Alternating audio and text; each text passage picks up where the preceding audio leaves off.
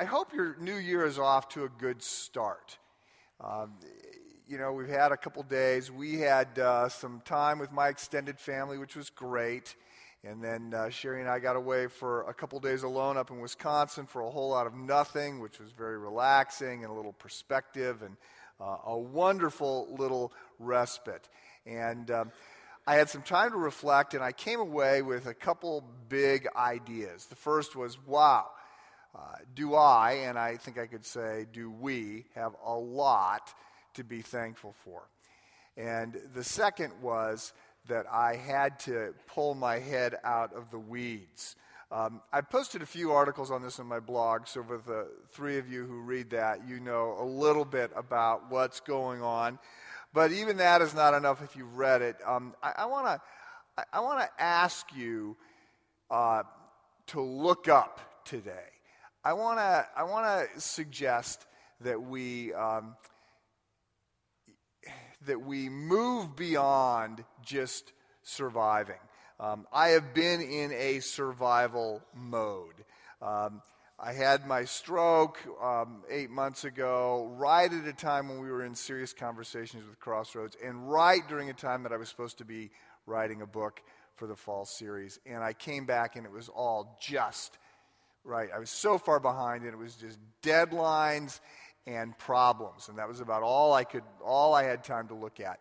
And uh, there's more out there than that. And in these last couple weeks, sort of reminded me that we've got to look up, uh, and we've got to we got to get some perspective, and we got to keep our wits about us.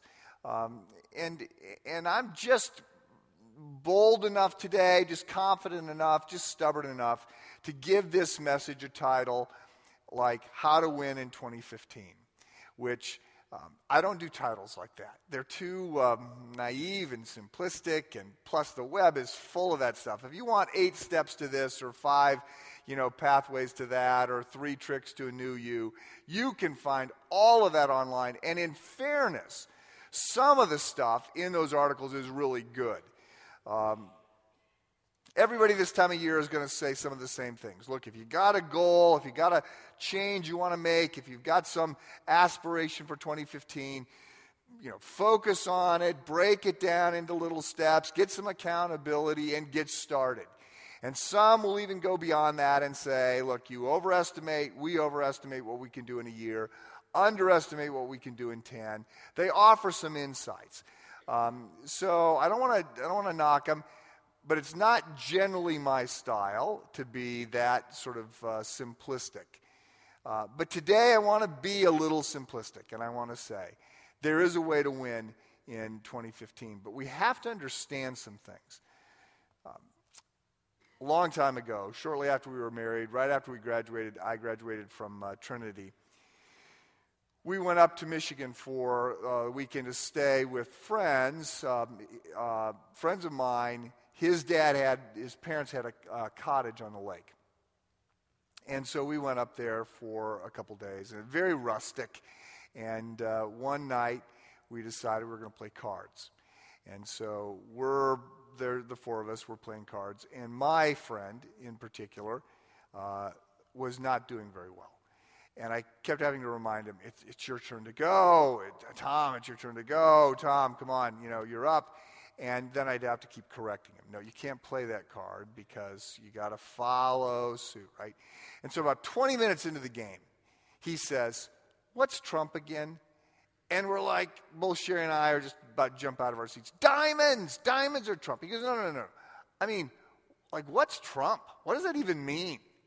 And uh, I thought, well, that explains your card playing for the last 20 minutes. You don't have any idea what we're doing here you don't, you don't have a chance to win if you don't understand some of the basics. And so I want to talk today about three of the basics that I think uh, we do well to keep in focus as we head into 2015. The first one is uh, our assignment. So if you are a Christ follower, if you've stepped over the line, if you have made Christ your Savior, if you've put your trust in Him, right? You've participated in what the, uh, in, what the theologians refer to as the great exchange out of Paul in 2 Corinthians chapter 5 verse 21 he talks about the father made him who knew no sin that would be Jesus. He made him who knew no sin to become sin on our behalf that the righteousness of God might be ours. And so there's this great transaction that takes place when we give to Jesus our sin and we accept from Jesus uh, his righteousness so if you've made that transition uh, then you have been called uh, and confirmed with an assignment, right? We have a responsibility. Our, the expectation that God has for us is that we're going to participate in advancing his kingdom. Right? Now, there's a day when Jesus, who came as a baby, will come again as a king, and it, this whole, the kingdom of God will, will take steps forward in ways we can't even imagine. But today, right? Between the Advents, uh, the assignment that we have is to be agents of advancing the kingdom of God. And the kingdom, big, heady theological concept, the kingdom of God can be is simply explained as the, that realm where God's will is done, where Jesus' ethic and model is embraced, right? So our assignment is to, is to live and love and serve in ways that, that see the kingdom of God grow. And that certainly implies in our own heart, but it also implies to other things, right? We are, we are to talk about the offer that Jesus extends to everybody. Right? He came uh, in order to, to die so that we could be reconciled. Let me back up a half step. God created a good world, but it's not a good world any, any longer. Evil and, and sin have made a mess of things. And we saw that in 2014, right? I mean, Ferguson and, and war and ISIS and, and ongoing poverty and Ebola. I mean, there's a lot of brokenness in this world.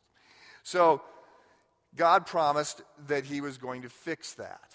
And he made that promise right after sin entered the world. And throughout the Old Testament, the, that promise, the, the, the resolution of that took on greater shape and clarity as he continued to make uh, prophecies about who, who was going to come. And then, to, to quote Paul in Galatians 4, in the fullness of time, Jesus arrives. And Jesus arrives with an assignment. He, he's going he's going to show us how it's done. He's going to teach us what we need to know. He's going to be that, that example. And principally, he's going to die uh, in our place. He's going to be the perfect sacrifice, the paschal lamb. Behold, the Lamb of God, John says, the Lamb of God who takes away the sins of the world. Because Jesus is perfect and because he's God, he is going to be able to die a substitutionary death. And that's why uh, because everything hinges around the death of Christ. That's why we're going to come to the communion table again this morning to remind ourselves of our desperate need for Jesus and his death. So, so Jesus starts this work and he leaves us with an assignment. Right? He leaves the church with an assignment. And the word church in English gets used a lot of different ways. It gets used to refer to a building, right? You see the church they're building down the street. It gets used to refer uh, to an event. Are you going to church this weekend? It gets used to refer to a, some sort of organization, right? I, I made a donation to the church. There's a 501c3 group that's got officers and all kinds of staff and a mission and a purpose. And it's also used to describe a community, right? A group of people who are going to walk through life together, encouraging one another to love and good deeds. They're going to meet together on a weekly basis, as, as is the custom that was established from the early church for worship, for prayer, for, the, for instruction in the apostles' teaching, for the sacraments, right? So the, the Jesus left the church with an assignment. And those four different ways that the word church get used uh, are, can be a little confusing. Most people immediately get that when we look at the New Testament, the word church is not being used to describe a building because they didn't even have buildings for the first 300 years. And it's not being used really to describe an event. It's being used to describe both a movement, an organization, and a community. And the, the community, right? We are a community on mission. We have an assignment. The church does not exist as an end all. It is a means to an end. The end is the advancement of God's work in this world. Right? It, we, the church, the, the church has, it's best not to think of the church as having a mission, it's best to think of God's mission having a church. We are here to fulfill an assignment. We have, uh, we have been called to certain things. And, you know, when I was, um, shortly after I came to faith, right late in high school, I went away to college. And when I got to college, I got involved in campus ministries, but I was pretty uh, focused on my studies because my intention was to go to medical school and be a doctor. And after about six months, the first time I had somebody come up to me and say, You know what? I don't think you're supposed to be a doctor. I think you've been called to ministry. And I said, No, no, no, no, no. I'm not doing that. And uh, then, you know, uh, this person kept every so many months would say, Wow, I'm really pretty convinced that you have been called to go to, to pastor a church. And I'd say, No, no, no, no. I'm not interested in that. And for about 18 months, I just kept saying, no, no, no, no. I'm not interested in that. I'm going to go to medical school. That's why I'm here. Uh, I'm not interested in, in being a pastor. And when I finally sort of faced that call, and there was a real specific point uh, halfway through my sophomore year where I, where I suddenly realized that uh, I, I needed to listen to this and it felt like the weight of the world going off my shoulders. It really was a big confirmation moment for me. But I realized that what changed was that for the first time I had been around, uh, and I'd been around Christians who were who had a who who were had some clarity about what they were supposed to be doing. When I had come to faith, I grew up in a church that that really just got a whole lot of the basics wrong. I never heard the gospel. What I heard was moralism. What I heard was be good. That's what I got every week. Be good. Be good. Be good. God is watching. Be good. You don't want to do that, right? That's going to be displeasing to God. Be good. And and I just was like I don't want any of that. And plus, the best I could tell, we met at church in order to raise money so we could pay for a building where we could meet. I'm like, is there a point here anywhere other than I've got to go to this building on Sunday morning and be told that I need to be better, right? I wanted nothing to do with that. Well, there are lots and lots of, of Christ followers and lots of people who grew up in the church who, you know, they don't get the assignment. they don't understand one of the very first things. They don't know what Trump is. They don't know what we're trying to do. When I finally got around somebody that could say, no, no, no, no, Mike, this isn't about you being good. In case you haven't noticed, you can't be good. You can't keep the law. One of the purposes of the law is to show us that we fall short, right? These are God's standards. We, I mean, we not only can't keep God's standards, we can't keep our own hopes and aspirations. We can't keep our own resolutions through January let alone till December, and just be better people because we just decide we're going to do it.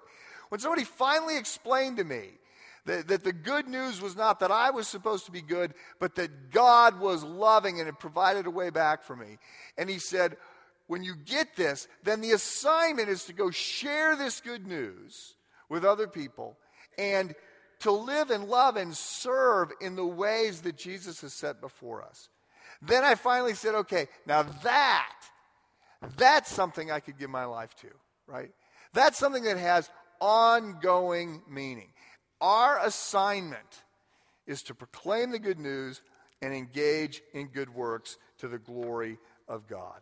Uh, many people get that wrong. So, the first thing we need to understand our assignment. The second thing we need to understand is uh, our setting Uh, lots of football games going on right now, some very exciting ones. If your college team uh, played in a bowl game, I hope they won. If they didn't play in a bowl game, obviously they were horrible because there's like 40 bowl games uh, right now. And then there's, of course, the NFL playoffs. And, and I, I watched some of, uh, some of a lot of different games. And, of course, one of the first things that you got to figure out when you look at a football game is the score and how much time is left. And if you're a player, or certainly if you're a coach, right, the setting shapes everything. If you're ahead in the fourth quarter, you run the ball, right? The whole idea is to just get rid of time so that you can end the game. If you're behind, then you're in a hurry up offense, right? And you're probably throwing the ball because you got to get points on the board. Your setting changes everything. I, I emphasize this because the setting today is different than it used to be. And there are, there are some Christ followers who continue to act like we're living in Jerusalem, and we're not.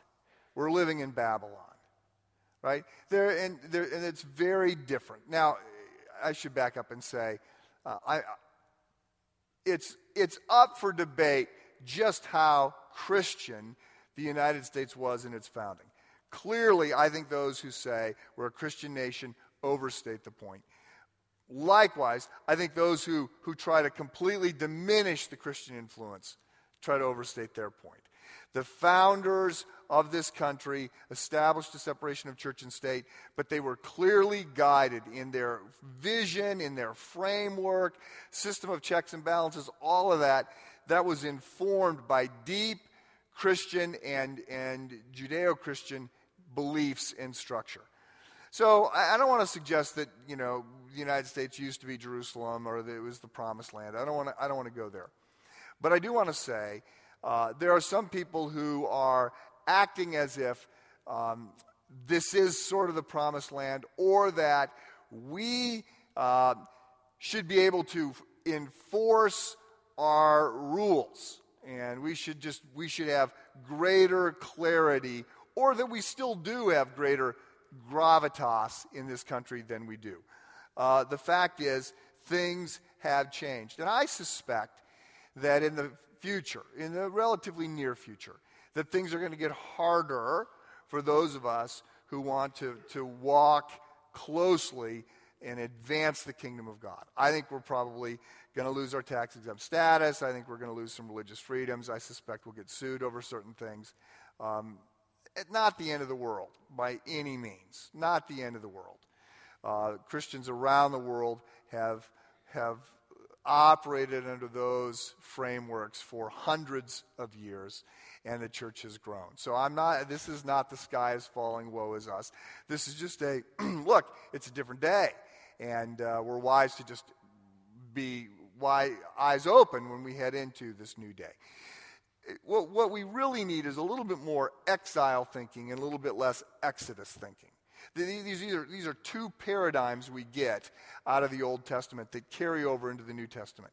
So, Exodus thinking, uh, which comes out of the book of Exodus, right? Uh, the Jews are, are slaves in Egypt, and then God sends Moses. And uh, there's a clear bad guy, Egypt. There are good guys, God's people, the Jews. And uh, God's people are in slavery. The motif is they're going to move from slavery to freedom. And uh, their assignment really is to get out of Egypt, right? Withdraw. Uh, be on your own. Be a little bit of a holy huddle. That was the assignment, in, in, a, in, a, in one sense, in these early Old Testament days. Well, fast forward, they get out, Moses leads them out, they get the law, they establish uh, their community. They take some of the promised land back. We read about that in the book of Judges. And then they want a king, and so we go into the period of Saul, and then David, and then Solomon. Uh, and the kingdom grows and becomes powerful, and then it falls apart, right? Splits after Solomon's death. The northern tribes overrun by the Assyrians, and we don't hear from them again.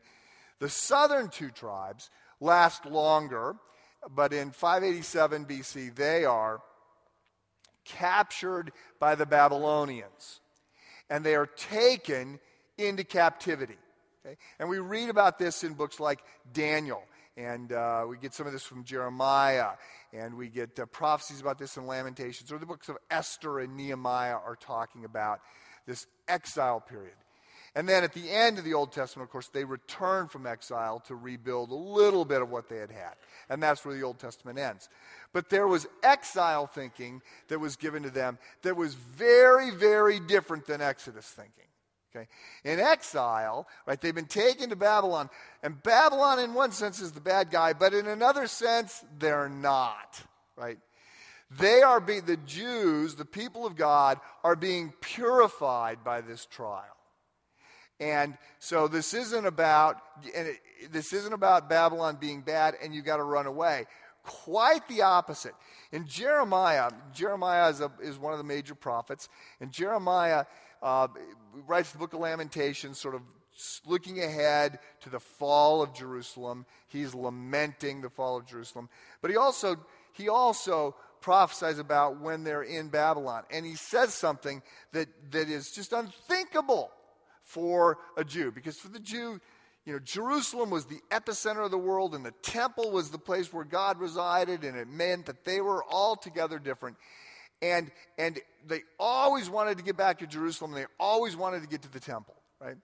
So Jeremiah writes, and he says this in Jeremiah um, 27, uh, beginning with verse uh, 4. He says, this is what the Lord Almighty, the God of Israel, says to all those I carried into exile from Jerusalem to Babylon Build houses and settle down. Okay? Don't try to run back to Jerusalem. Build houses and settle down. Plant gardens and eat what they produce. Marry and have sons and daughters. Find wives for your sons and give your daughters in marriage so that they too may have sons and daughters increase in number there, do not decrease. So there's, a, there's this understanding, and it gets developed more by Jeremiah, and of course, it gets developed much more by Jesus that says, You got enemies? Love them. You got enemies? You got people that are lined up against you? Bless them, love them, serve them. Very different thinking than Exodus thinking, which is, right? You should win. God is going to punish them. You're going to get your freedom. Globally, the church has understood itself to be in exile. In the United States, the church has generally understood itself to be in Exodus, right? That we are the promised people living in the promised land, and we have rights and privileges that come to us. And I, I want to say, look, there's some of that there's some of that thinking exodus thinking that is still true today. Because there is a promised land that is coming and things are going to get better right? And we are going to get greater freedoms. But there's no promise that that's going to happen on this side of the grave. There needs to be more exile thinking. We need to understand um, what we are up against. Because the setting shapes what you do Right? So, in order to win, we've got to understand our assignment. We also have to understand the setting in which we find ourselves. And um, so, I am emphasizing that point um, and saying things may, things may get hard for Christians in the West. That's uh, unpleasant, but it's certainly not the end of the world. As a matter of fact, when, I, uh, when, when Sherry and I lived in Washington State, which at the time was the least churched state in the United States. So there's a, quite a bit of antipathy towards Christians, uh, some open hostility, uh, especially on a college campus. Our experience was that that little bit, I, I, can't say persecution, but that little bit of, of harassment, that little bit of flack and hardship that came because you identified with Christ actually led to a much sweeter time of communion with other Christians. Right? There were some real upsides. There was some clarity about what was going on around us. And, and so I, I don't know how this is going to all unfold, but, but I, I just say, you know, it's the start of the year. We're looking out ahead. I just want to say, heads up. Uh, I think it could get harder, and that's okay. it's, it's not the end of anything, right? We'll be fine. And that leads to the third point. We need to understand that if things get hard, that, that there's some purification going on and some good that can come out of that. The third thing that we need to understand in order to do the right things and win the game is that God wins. Okay? Number one, we, we need to understand, we need to, we need to shape what we're going to do in 2015 in light of our assignment to proclaim the good news and engage in good works to advance the kingdom of God. Secondly, we need to think about 2015 in light of our setting. We've got to think a little bit more exile, less exodus. The third thing we need to understand and just keep front and center is God wins. Good will triumph. Those who stand with God will persevere, right? You and I can win as well. And, and that is because of God's graciousness. And read the book of Revelation, right? I mean, it's so many people get so wrapped up in that book looking at the wrong things, focused pretty exclusively on trying to set dates and times and all that stuff. No, the big picture of the book of Revelation is that there is this celebration that comes with a victory when, when Christ is crowned. Genesis 1 and 2, first two chapters of the Bible, everything's good. Breaks in Genesis 3, it's broken all the way to the last two chapters of the Bible.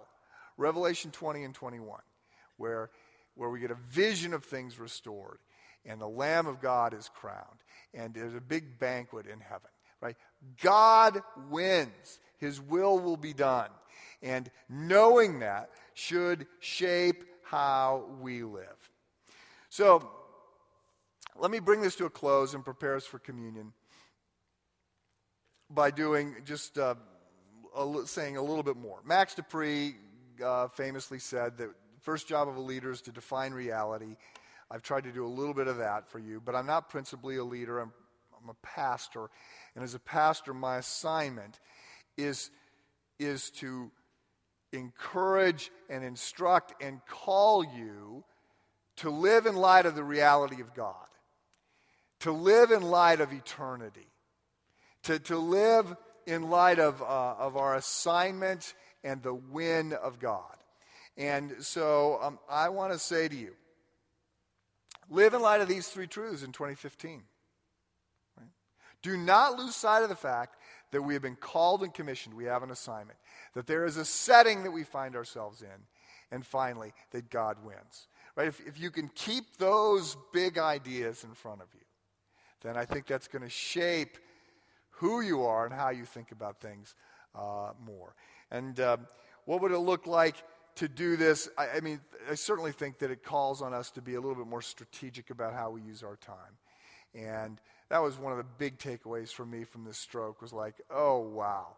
Uh, time is short. My life is, is shorter than I, I, you know, I sort of knew it, but I didn't really get it until you go, okay, the opportunities are now, and I need to take advantage of them. And Alpha, one of the things that, that, uh, that Jamie set up, um, one of the things that, that we've talked about here is we try to make the proclamation of the good news as easy as we can. And that means um, inviting people to come to church, inviting people to, to come to Alpha, to the kickoff dinner, right? Uh, we just got some, some statistics in that suggest that when you look at Christ Church compared to all of the churches, we don't see nearly as many people get invited. The people who get invited, we hold on to many more than most churches do. But we don't get people we don't get people inviting people in the first time. That's where we just continue to be blind. So I want to say, look, I promise you, in light of eternity, right, every act of service, every act of love, you are going to be thankful for. Every invitation, every way that you are praying for others to come to faith, looking for ways to strategically invite people forward, you will be thankful for. Well, I could go on. Uh, 2015 is a black, blank canvas right now, right? You can make of it whatever you want to. I want to encourage you to, to think about 2015 in light of your assignment, our setting, and the, and the certainty that God wins, right? So we don't have to live in fear, right? We don't have to panic, right? God wins. We know the end of the game. Uh, just be settled in light of that and bring some of the boldness and courage that that that, that ought to bring to the way we live in a broken world today. Let me pray for us. Heavenly Father, uh, I pray for us, pray for myself, pray for others, pray for, for us as a church, Lake Forest campus, um, Highland Park, the O1, Crossroads. I pray that we could see a little bit more clearly uh, the setting that we find ourselves in. We could understand a little bit more uh, specifically the assignment the opportunities that we've been given to make a difference in light of eternity.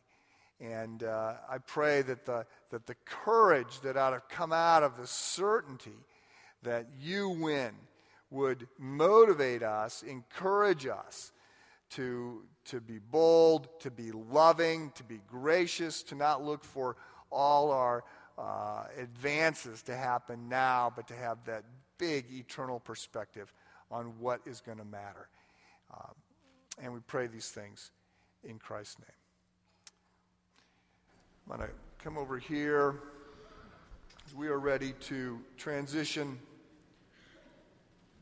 into communion. And this is a great time to go back and to make a point that uh, I made earlier. Christianity is not about being good in case you haven't noticed. Thank you. In case you haven't noticed, we can't be good.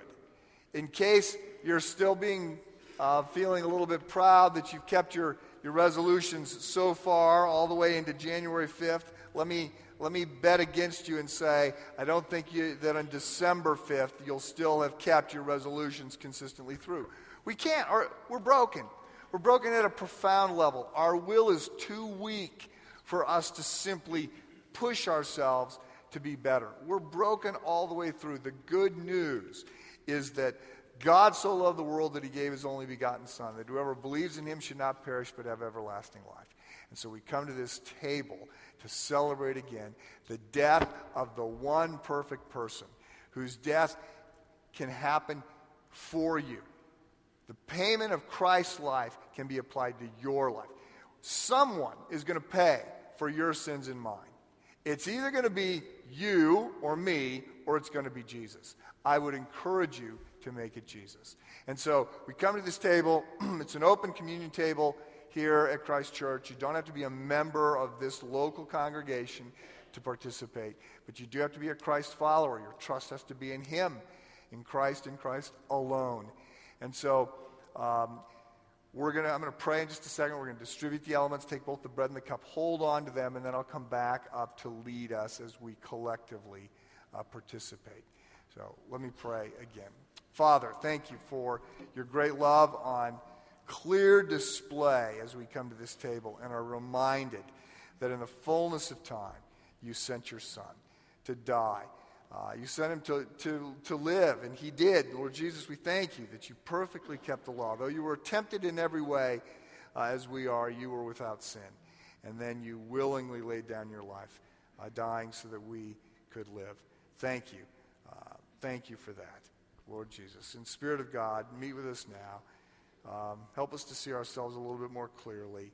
Help us uh, to be reminded of our sin, and if there are relationships we need to restore, if there are sin we need to confess, bring those to mind as we prepare our hearts to come to this table.